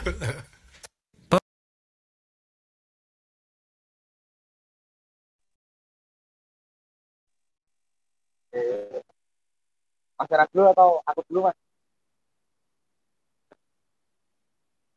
Aku dikit ya untuk Oke, uh, info videonya. Jadi sekian teman-teman untuk videonya. Terus aku sarankan coba cek YouTube akunnya bagus ini Unlearning Economics bisa dilihat-lihat. Terima kasih untuk bapaknya. Nanti sebenarnya paling subtitle Indonesianya akan kita kasih ke beliaunya supaya bisa ditaruh di YouTube jadi bisa langsung ditonton di sana. Karena sementara ini belum ada subtitle Indonesia. Ini kita minta tolong sama teman kita yang digerakkan koperasi juga untuk translate.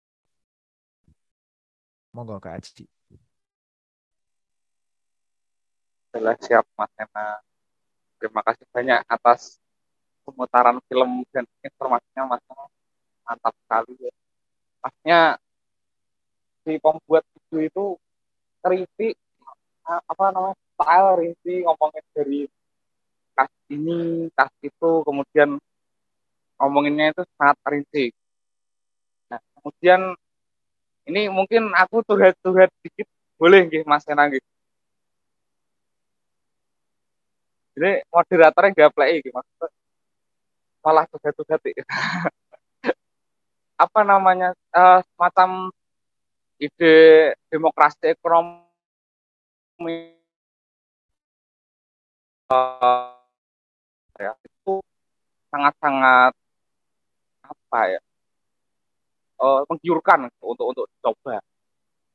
Kalau karena karena saya ini masih mahasiswa semester 8 dan setelah dua atau tiga semester itu melewati mengarungi dunia khazanah peradaban pergerakan mahasiswa yang yang kritik-kritik kok tuh ya agak kritik-kritik kok sebenarnya mak maksudnya baik tapi cuma ya kritik-kritik doang tuh Kemudian kalau kita menilik masalah-masalah yang ada di kita seperti industri ekstraktif, kemudian apa namanya penggusuran yang wadas misalnya ada lagi yang ada di Dieng itu soal PLT apa tenaga geotermal itu kemudian ya maksudnya banyak banyak kasus kasus seperti itu tapi lagi-lagi dalam hal apa namanya peredaran narasi itu mungkin agak kurang. Saya tuh mikir gitu, kenapa kok kritik melulu, kenapa nggak coba aja ngumpulin duit, ya gak? Karena memang teman-teman yang teman-teman pergerakan yang saya ikuti juga. Balungannya gede juga rupanya ya. Ternyata ada yang orang tuanya itu punya kebun sawit Sumatera gitu, gitu itu cocok untuk modali misalnya ngumpulin duit bukan antara kelompok-kelompok pergerakan itu ngumpulin duit ya nabung.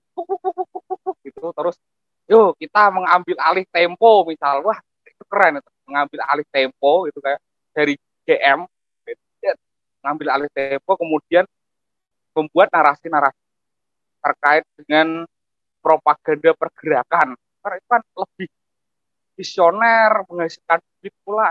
Kenapa kenapa tidak terpikirkan gitu oleh anak-anak kawan-kawan senasib pergerakan ini kenapa gitu. Itu saya penasaran saya pernah apa ya pernah mencoba untuk melemparkan ide itu tapi ya mereka wah ini terlalu kritik karena memang apa namanya komposisi dari anak-anak pergerakan itu yang terlalu apa namanya gak homogen gitu. Jadi macam-macam multikultur multi multi ekstra ekstra kampus organisasi ekstra kampusnya juga macam-macam ada PMI ada yang IMM ada yang PMI itu jadi mungkin agak susah. Tapi kan kalau itu dikumpulin dan dilakukan kemudian mencoba untuk kritik itu dituangkan ke dalam narasi media diedarkan dan mencoba untuk apa ya gugur gunung nyelengi nyelengi buat mengambil alih tempo atau Jawa Pos lah yang sekarang ini lagi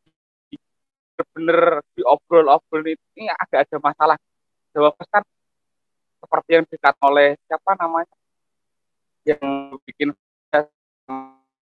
kapitalis enterprise yang kapitalistik kemudian dikelola oleh yang si paling punya itu ya yang paling punya ownernya itu ada dua GM dan Dahlan kan kemudian ya mereka berdua awalnya nggak masalah tapi anak-anaknya ini dalam menjalankan perusahaan kontra kemudian satunya untung anaknya jadikan untung kemudian ah, ada ada pertempuran dalam Jawa Pos. Dan itu yang yang ya gimana? Memang demokrasi pekerja ini tampaknya perlu diimplementasikan dalam equal uh, media gitu. media dan pergerakan tampaknya untuk bisa diaplikasikan kalau itu apa ya macam respon saya nah, walaupun ya apa namanya saya benturkan dengan apa yang saya hadap pada kasanahnya aktivisme pergerakan yang nah, itu kebutuhan ketik tanpa ada pembangunan yang kuat. Mungkin mungkin teman-teman yang tidak melalui apa Oh iya Mbak, maaf ya, apa headset saya kurang harus dipegang itu. Oke mas. Nah, mungkin itu kalau teman-teman tidak menanggapi atau mungkin bertanya nanti teman-teman yang lain menjawab. ya kira-kira gitu. monggo monggo silakan itu mungkin ada yang mana mau mulai misalnya mau mulai apa kan tadi ada satu problem banyak pendanaan lah itu ini menurut saya cukup terus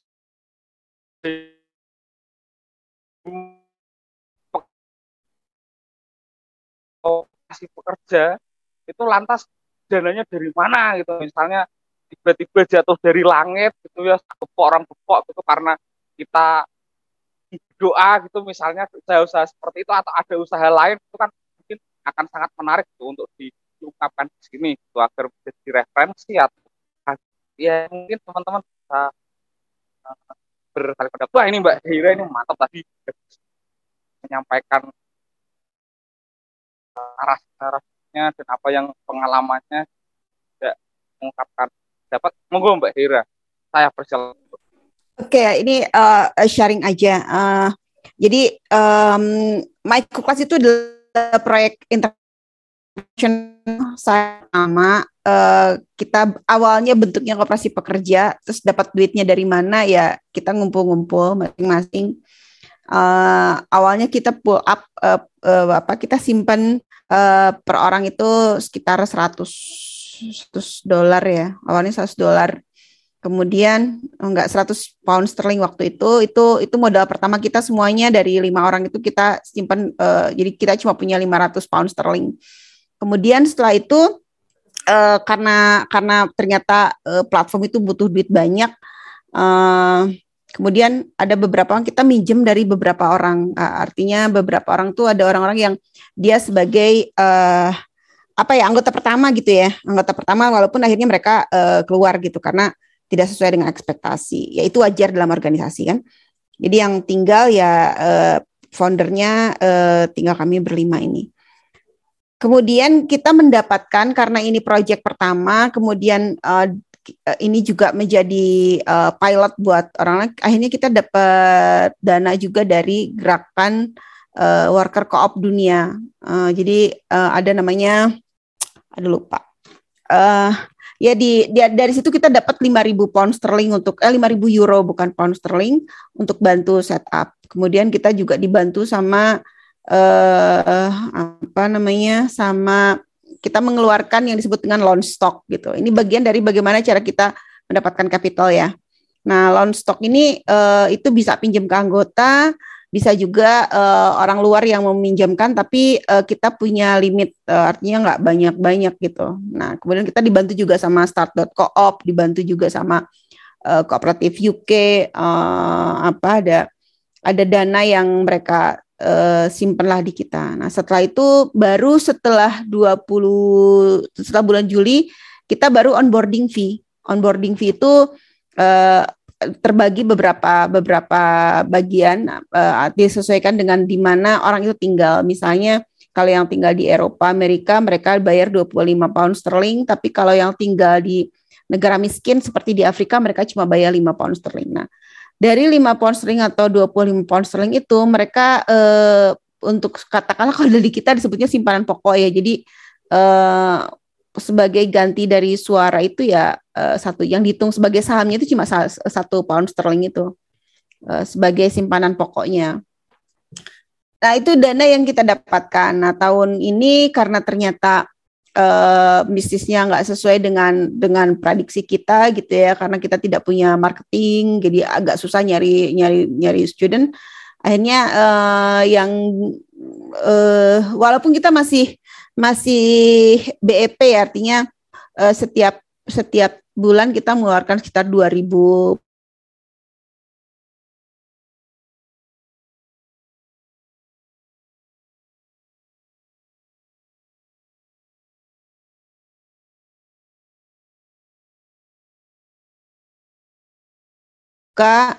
uh, mengganti katakanlah mengganti, menambah kelas uh, kelas keanggotaan.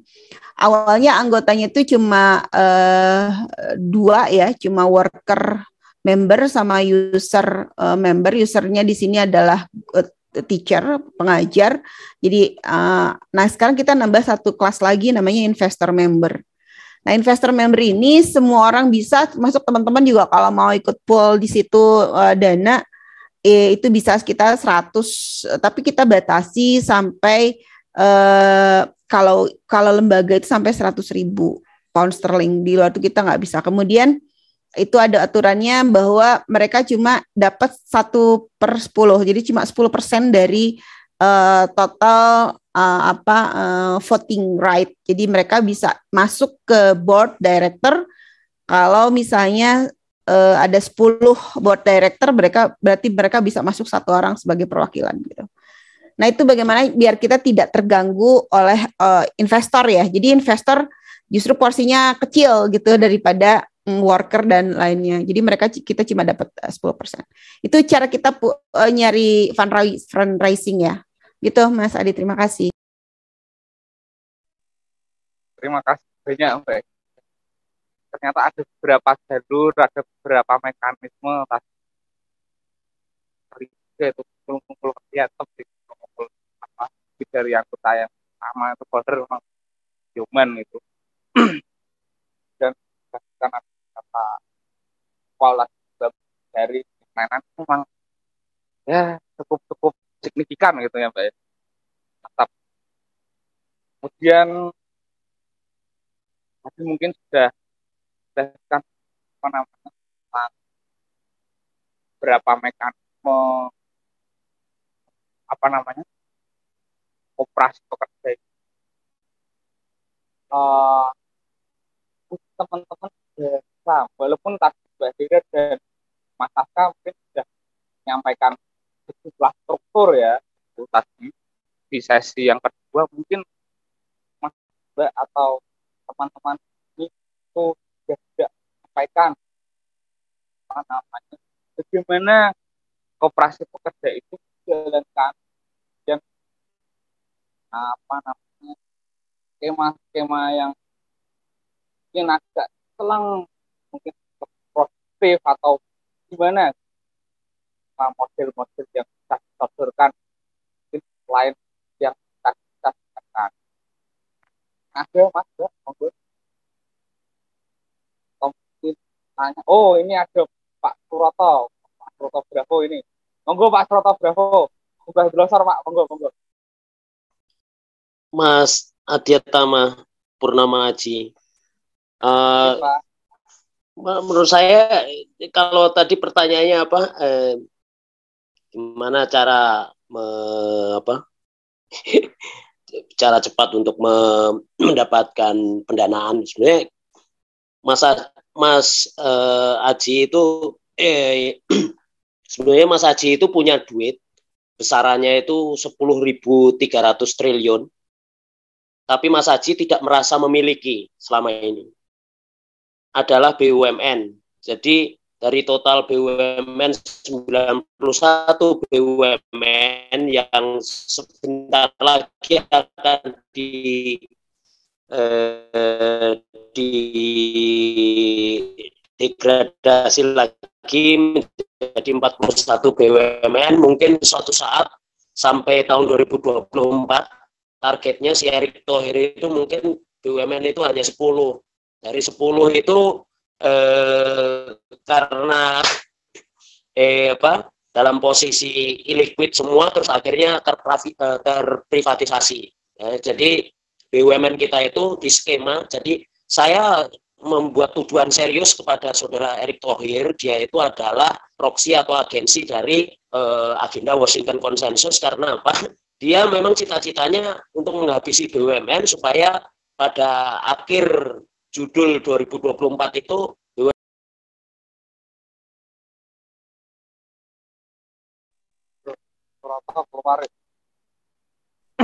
sinyal sepertinya. Halo, halo. Ah, oh iya, hilang. Monggo Mas Kena. Balik lagi. Halo Mas Roto.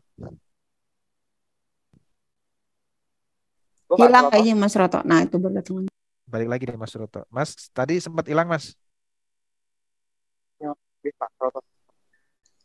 Halo, ya. Jadi intinya yang 10.300 aset dengan triliun, tapi total aset kepemilikannya itu kita itu ada di angka 10.300 triliun. Dan 10.300 triliun itu cara mudah untuk kita ambil alih itu mudah sekali. Sebenarnya di Undang-Undang BUMN itu bunyinya jelas sekali dan ini bertentangan dengan Undang-Undang Dasar 45. Saya pastikan ini bertentangan karena apa? Eh, tadi kan disebut Mas Sastro itu kan bangun perusahaan yang sesuai dengan demokrasi ekonomi, dialah kooperasi gitu. Tapi eh, tidak opsional bahkan, apalagi eh, opsional ya. Jadi diwajibkan BUMN itu berbadan hukum perseroan. Nah, caranya gimana? Caranya cukup mengajak teman-teman mahasiswa, teman-teman pergerakan untuk mengkoperasikan BUMN selesai kelar. Jadi itu seluruh rakyat Indonesia langsung jadi pemilik dari perusahaan ini dan jadi pemilik dari 10 ribu. Jadi pemilik itu dalam arti juga eh, apa eh, ini ya eh, fokus kita itu jelas sekali bahwa apa yang tidak kamu miliki itu aksiomatik lah saya katakan aksiomatik karena apa? apa yang tidak kamu miliki itu tidak akan mungkin kamu kontrol kendalikan atau awasi dan sebagainya. Nah itu eh, apa itu kalau mau mencari sumber modal turun dari atas langit terus kemudian eh, perusahaan ini bisa langsung kita miliki bersama itu. Saya kira tidak akan ada yang rakyat Indonesia yang menolak ya. Satu pun saya kira tidak akan ada yang menolak kecuali bohir-bohir kapitalis itulah. Paling jumlahnya mereka tidak sampai 10 eh, satu persen yang apa eh, itu pun saya kira apa mudah sekali jadi hanya mengganti satu frasa. Eh, BUMN wajib berbadan hukum perseroan diganti dengan BUMN wajib berbadan hukum koperasi otomatis semua dikoperasikan. Kalau mereka tanya argumentasi filosofisnya, kita punya di Undang-Undang Dasar 45. Pasal 33 itu masih valid tegas sekali. Artefaknya juga masih lengkap.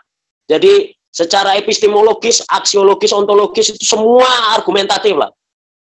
Yang kedua, itu sudah melanggar pasal 28D, yaitu tentang diskriminasi.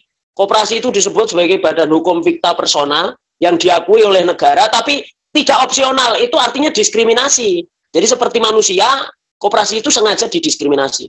Jadi kalau mau merebut kembali kekayaan milik kita, jumlahnya 10.300 itu caranya adalah hanya mengganti satu kata BUMN wajib berbadan hukum perseroan diganti BUMN wajib berbadan hukum koperasi di Undang-Undang BUMN.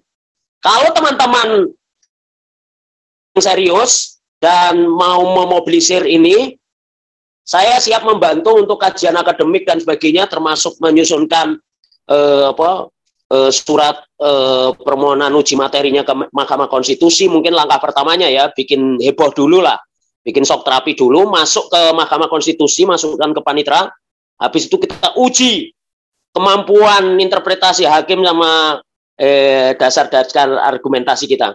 Nah, habis itu kalau MK-nya ngawur, itu udah pasti ngawur itu kalau dia menolak itu. Kita bubarkan MK atau kita tuntut untuk demokratisasi ekonomi secara keseluruhan tidak hanya BUMN tapi semua itu akan merubah semuanya karena apa? Indonesia ini eh, problemnya Mas tadi itu yang jenengan sebutkan itu kenapa kok teman-teman susah?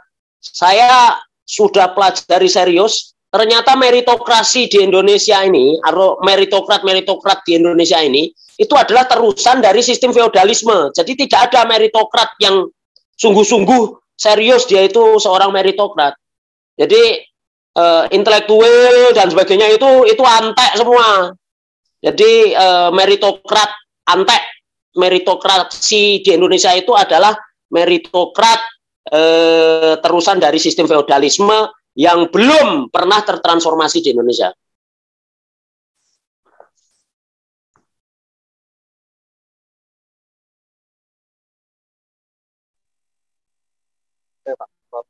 Terima kasih. Sudah, Mas. Oke, oke. Oke, matur nuwun Pak Troto. Ternyata ada peluang ya Pak Troto untuk mengambil alih BUMN. Tinggal judicial review, kita menang, otomatis kita mengambil alih semua. Kita butuh anak itu mikirnya Pak Troto. Kita kata-kata tinggal itu sangat berat ya. Tinggal itu tapi prosesnya uh. Saya sudah pelajari strukturnya, saya sudah apa, pelajari batu uji konstitusinya, uh, saya juga sudah punya uh, kajian pendahuluan. Jadi saya hanya butuh sekarang itu disokongan uh, moral dari teman-teman, terus kita tunjuk berapa gelintir orang di antara kita, terus maju ke Mahkamah Konstitusi, udah itu, udah rame itu, itu akan jadi wacana besar itu. Siapa pun yang membantah, kita tantang mau dari kampus, mau dari LSM, mau dari mana pun yang bantah kita lawan. LSM banyak juga yang lawan nanti itu. Wih, termasuk masa banyak juga Pak Suroto. LSM menentang itu Ada LSM LSM agensi itu ada mas. LSM agensi kayak gitu ada di Indonesia ini banyak bukan hanya satu. Soalnya begini Pak Suroto kan saya pikir LSM LSM ini yang terpusat di Jakarta misalnya. Mereka memang banyak membawa narasi-narasi baik, tapi kan uang dan sokongan biasanya luar negeri kayak Jangankan Senior atau LSM mas, organisasi buruh aja statementnya, slogannya aja welfare state itu kan neokapitalisme. Lah terus setelah saya tulis tulis secara intelijen, dia ternyata kompromis terhadap kepentingan tentara sama orang-orang kaya. Ini yang harus teman-teman hati-hati. Ini organisasi buruh loh ya.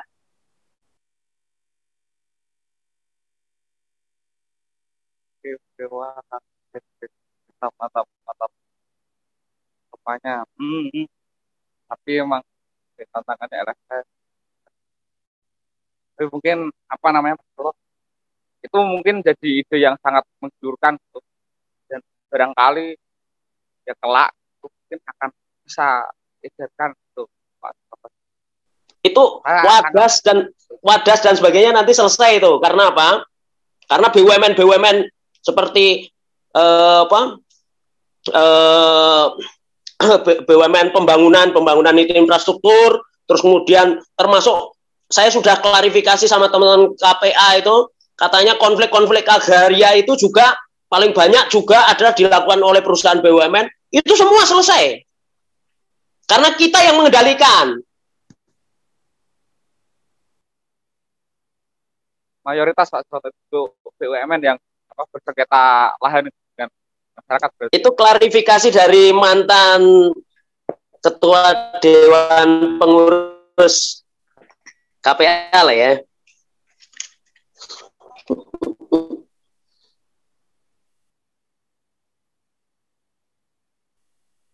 Kalau kalau demo-demo tolak RU Omnibus Law capek aku. nggak mau yang kayak gitu-gitu. Capek. Nanti Jokowi dia bikin ide 10 Omnibus Law kita lemas. Dah.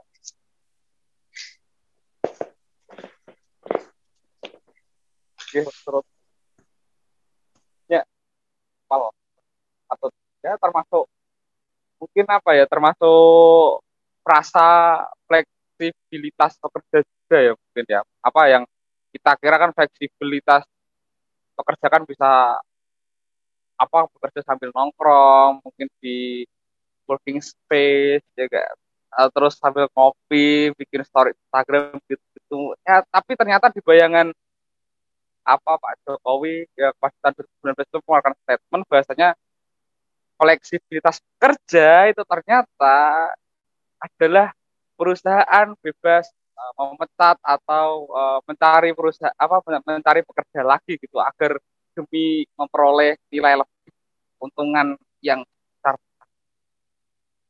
Ya, ya gitulah ya Pak Suroto ya kita paham pemerintah dan eh, sewu ya maksudnya uh, kamarintah maksud saya itu ya ada banyak ihwal yang perlu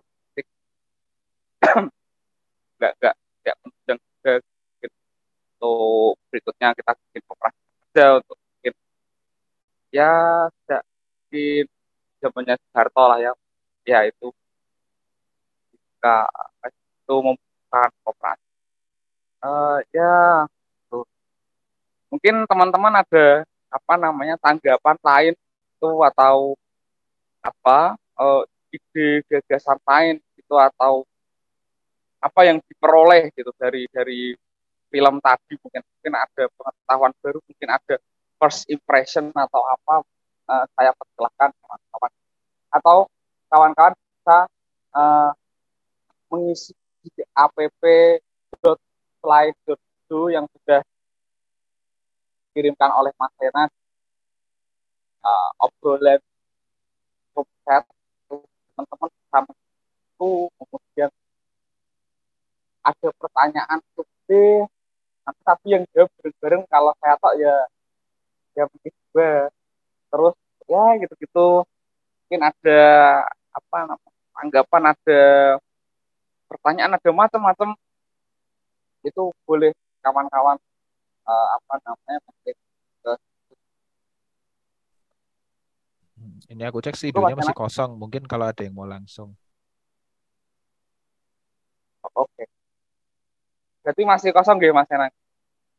Ya, studionya masih kosong. Monggo kalau mau ngisi slidonya atau mau langsung kayak tadi Aji sampaikan ya ini udah kita bikin bisa unmute atau bisa raise hand. Teman-teman boleh langsung raise hand atau unmute itu untuk mengobrolkan apa saja terkait koperasi. Mungkin mau curhat juga boleh itu atau mau terkait perapan koperasi sangat sangat human. Uh, kemudian apa namanya? Mungkin teman-teman juga bisa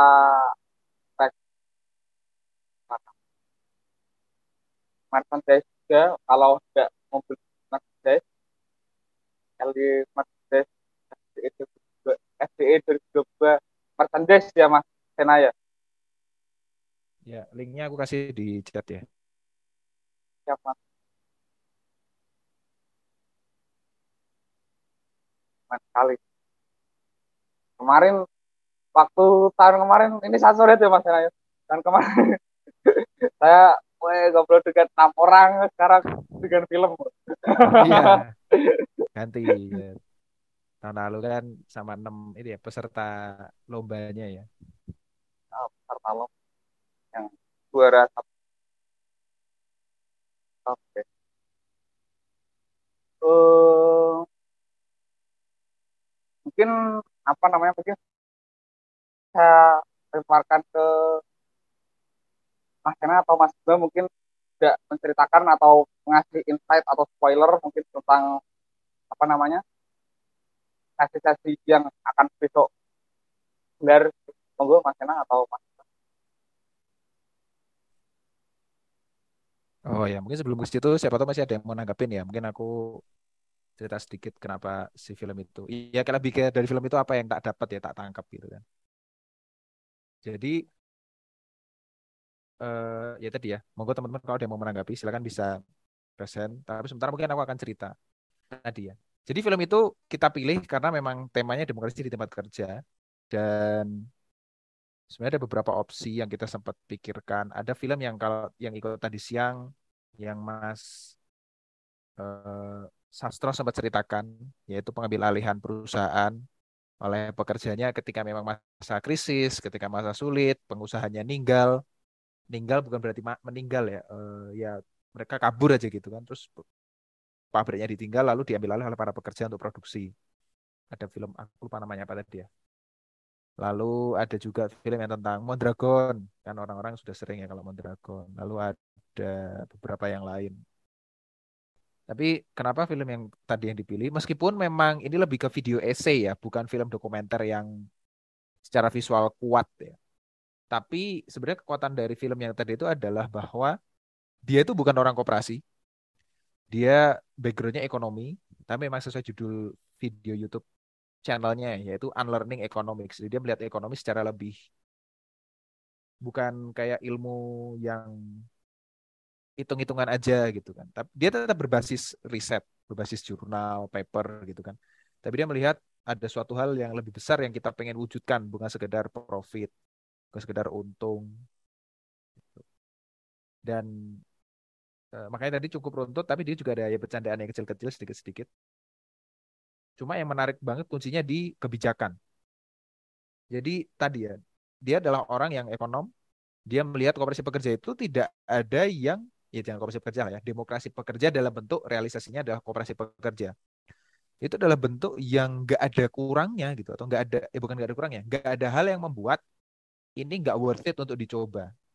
Bahkan dia punya empat kebijakan tadi kan yang mencoba untuk mendorong kelahiran lebih banyak koperasi pekerja. Dia belajar dari Argentina, dari Italia, dari ya tetap Mondragon pasti disebut ya. Kalau kita ngomongin koperasi pekerja itu nggak bisa ketinggalan Mondragon tuh tetap harus disebut. Itu.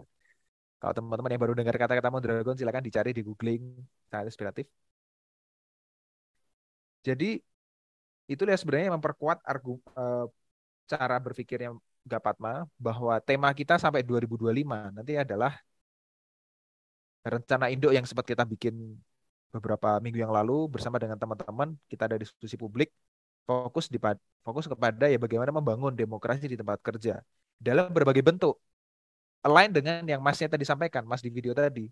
Kalau kita bisa memperbanyak kooperasi pekerja ideal. Bagus.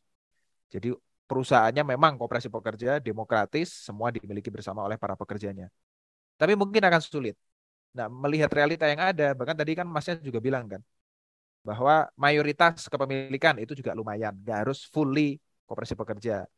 Dia bilang 50% plus, lumayan lah itu menjadi majority uh, majority ownership gitu kan. Jadi bisa mengendalikan kebijakan juga karena majority ownership.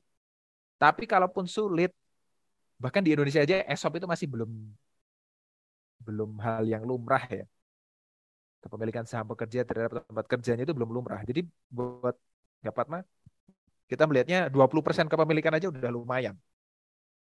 Tapi kalau di bawah itu misalnya cuma satu persen atau 0, ya agak sulit ya, karena nggak akan bisa mengendalikan atau signifikan juga seperti tadi yang sudah disampaikan. Kalau orang-orang itu mendapatkan saham, tapi tidak diberi ruang untuk terlibat dalam pengambilan keputusan atau kegiatan kerja dia sehari-hari, ya sulit gitu. Gojek ya, Gojek sempat melakukan hal itu di program saham gotong royong. Kita sempat bikin videonya ya, membahas itu bahwa ini tetap perlu diapresiasi meski jumlahnya kalau dihitung secara persentase kecil, tapi secara nominal berapa juta, berapa miliar saham yang disebar itu cukup signifikan. Tapi ya itu bisa menjadi di sisi lain pelajaran buat kita juga bahwa eh, Gojek yang sebenarnya belum ideal juga struktur kerja dan relasi kerjanya dengan mitra, tetap perlu diapresiasi. Berarti kan sangat rendah standarnya ya dalam konteks kepemilikan pekerja atau kepemilikan stakeholder terhadap suatu perusahaan. Itu. Jadi tadilah mengapa kita mengambil warga demokrasi karena sudut pandangnya cukup netral, tapi dia tetap melihat bahwa ini sesuatu yang patut dicoba. Ada beberapa eh, rekomendasi kebijakan yang menurut kami ini mungkin untuk dilakukan di Indonesia, dukungan peraturan, dukungan permodalan. Kayak tadi kan Mondragon itu lahir dan sukses awalnya karena empat tahun setelah dia berdiri, dia kepikiran bikin koperasi kredit yang membiayai usaha-usaha baru, yang usaha-usaha itu harus berbentuk koperasi, dan nggak cuma mendukung modal, dia juga mendukung kemampuan. Jadi kayak semacam inkubator. Nah ini mungkin teaser-teaser terhadap apa yang akan Gapatma coba susun dalam beberapa bulan ke depan karena kita pengen bermain ekosistem. Jadi kalau buat teman-teman, eh, ini akan kita bahas besok sore di acara penutup sebelum penutup, eh acara terakhir sebelum penutup. Gitu. Ya ini sebagai apa ya? Eh, penambah latar belakang kenapa film tersebut yang kita coba angkat dan saran dari saya pribadi mohon bisa eh monggo kalau mau ditonton lagi atau dicari lagi riset-risetnya. Tadi kan banyak banget paper yang uh, pembikin acaranya itu referensikan itu dibuka aja.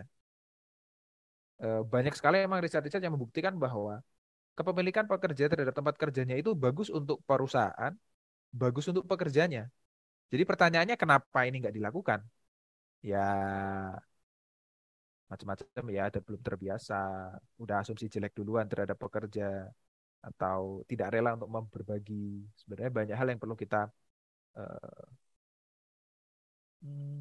selesaikan, solusikan, ya pelan-pelan nanti kita coba susun supaya kepemilikan pekerja terhadap tempat kerjanya bukan menjadi suatu hal yang utopis, tapi memang realita. Karena di banyak tempat sudah bisa menjadi realita. Di kita masih menjadi imajinasi. Dan itu ya perlu dibawa ke dunia nyata. Paling itu. Mungkin kalau ini Bima udah balik belum ya? Bim? Kalau mau nambahi. Oh, kalau belum, mungkin dari yang lain ada yang mau menanggapi lagi. Aku kembalikan ke Aji sebelum nanti misalnya kita oh, udah mau jam 9 uh, eh, kita siap-siap untuk cerita apa yang akan terjadi besok dalam konteks rangkaian acara.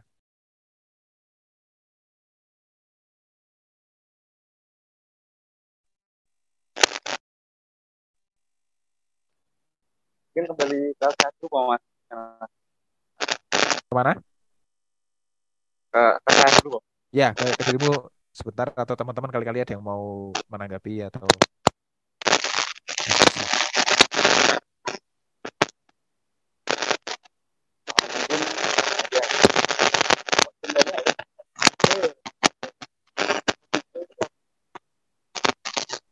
Suaranya kresek-kresek, sih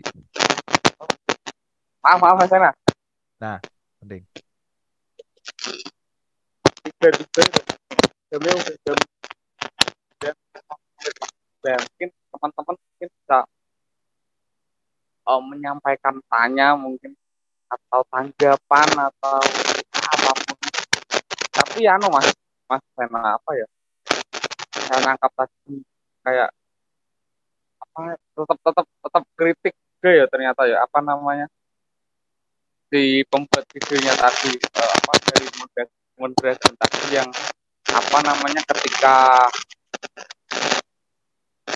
apa namanya ketika satu delapan itu banyak delapan itu yang non membernya itu apa banyak yang yang gas gas kalau menurut Mas Sena itu gimana itu Mas? Maksudnya ketika apa yang member tetap bertahan itu tetaplah Barcelona FC Barcelona juga gitu kan orang gaji ya berisi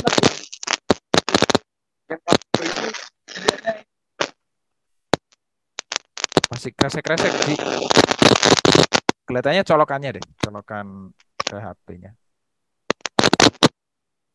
Nah, kalau sekarang Mas Sena nah masuk. Nah, mungkin kan tadi kalau menyambung yang Mondragon ya Mas Ana, yang tahun 2008 itu kan apa namanya? Yang non member itu didasai gitu lah. Lang gitu. Ya kayak apa namanya? FC Barcelona waktu krisis juga mampu mengurangi gaji dan mampu survive. Kemudian Mondragon tahun 2008 juga pada tahun yang sama juga mengurangi gaji pada pekerjanya dan juga bisa survive gitu. Tapi yang non member ini langsung tiba-tiba col gitu apa apa ya maksudnya dilematis gak sih Mas Sena atau gimana gitu nah, menurut Mas Sena gitu untuk menanggapi peristiwa itu Oke, kalau terkait itu juga aku sebenarnya baru tahu pas nonton si video ini ya ternyata sebenarnya aku pernah membaca emang aku lupa di mana bahwa karena persaingan dunia internasional masalah biaya dan lain-lain ya Eh, sebenarnya tidak semua pekerja Mondragon sekarang adalah full time yang jadi owner juga. Banyak yang tadi pekerja kontrak. Tapi aku nggak tahu seberapa banyak, cuma ternyata banyak juga gitu ya. Terus tadi ketika terjadi masalah ekonomi, ya kalau untuk pekerja pemilik mereka akan diusahakan entah dioper-oper antar perusahaan yang masih kuat atau dikurangi gajinya supaya kita sama-sama bertahan. Cuma ya tadi ternyata banyak yang di ya lepas ya ketika kesulitan. Sebenarnya ini hal yang menarik dalam arti aku pernah menemu juga di beberapa di tempat yang lain ya tentang Mondragon juga. Ada yang sempat ditanya kayak e, Bapak e, apakah merasa intinya kayak ditanya Bapakkah Bapak merasa bagian dari suatu pergerakan atau bagian dari gerakan kooperasi, bagian e, demokrasi di tempat kerja gitu-gitu kan. Kebanyakan orang melihatnya nggak segitunya banget. Tapi perlu mungkin perlu dilihat dalam sebuah konteks ya bahwa Mondragon itu kan udah gede ya puluhan ribu pegawai dan realitanya banyak orang yang yang dari dari penelitian itu ya atau dari tulisan itu gabung Mondragon sesederhana Mondragon itu ya lingkungan kerjanya lebih baik gajinya lebih baik nggak sebegitunya bahwa oh ini aku adalah uh, bagian dari demokrasi aku harus mendukung bla bla bla nggak yang segitunya aku yakin pasti ada yang seperti itu tapi akhir-akhir ini kalau kamu udah jadi pegawai ke 90 ribu dari jaringan Mondragon mungkin cara berpikir praktis bahwa ya di perusahaan ini tuh lebih gajinya lebih bagus dan lingkungan kerjanya baik, mereka memperhatikan aku sebagai seorang pekerja, ya kenapa ke perusahaan lain yang konvensional gitu. Jadi ya mungkin situasi sulit memang harus mengambil keputusan yang sulit ya. Tapi aku makanya tadi kembali kepada bahwa video tadi bagusnya adalah dia berusaha tetap melihat kiri dan kanan, plus dan minusnya tapi pada akhirnya tetap ada kesimpulan bahwa ya kita perlu mencoba ini lebih masif. Apa salahnya? Gitu kan. Mondragon perlu kita lihat sebagai sebuah contoh sukses, udah umur bertahun-tahun dan berjalan, tapi bukan berarti tidak ada kekurangan. Nah, kekurangan-kekurangan itu bisa jadi bisa kita, apa ya menjadi pelajaran kita untuk kalau kita bangun di Indonesia, kita perlu membangun sesuatu yang lebih baik. Meskipun tidak akan sebentar ya. Tapi kita perlu memang objektif dalam hal apa sih yang mau kita tuju dan apa kekurangan dari yang sudah ada. Ya kita pelajari dari situ, bukan berarti, bos pokoknya nggak ada salahnya, nggak juga.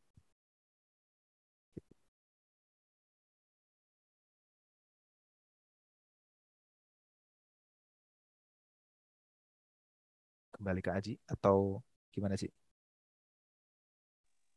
Boleh. Sudah pukul 20 tiga. Sudah sampai satu menit lagi. Oke. Kulon derek jenengan. Siap. Kalau begitu kita cukupkan ya. Terima kasih sekali Aji untuk eh, moderatornya selama acara penonton ini dan tadi sudah berusaha untuk mengambil komentar atau tanggapan dari teman-teman. Terima kasih teman-teman yang sudah bergabung untuk nonton filmnya malam ini.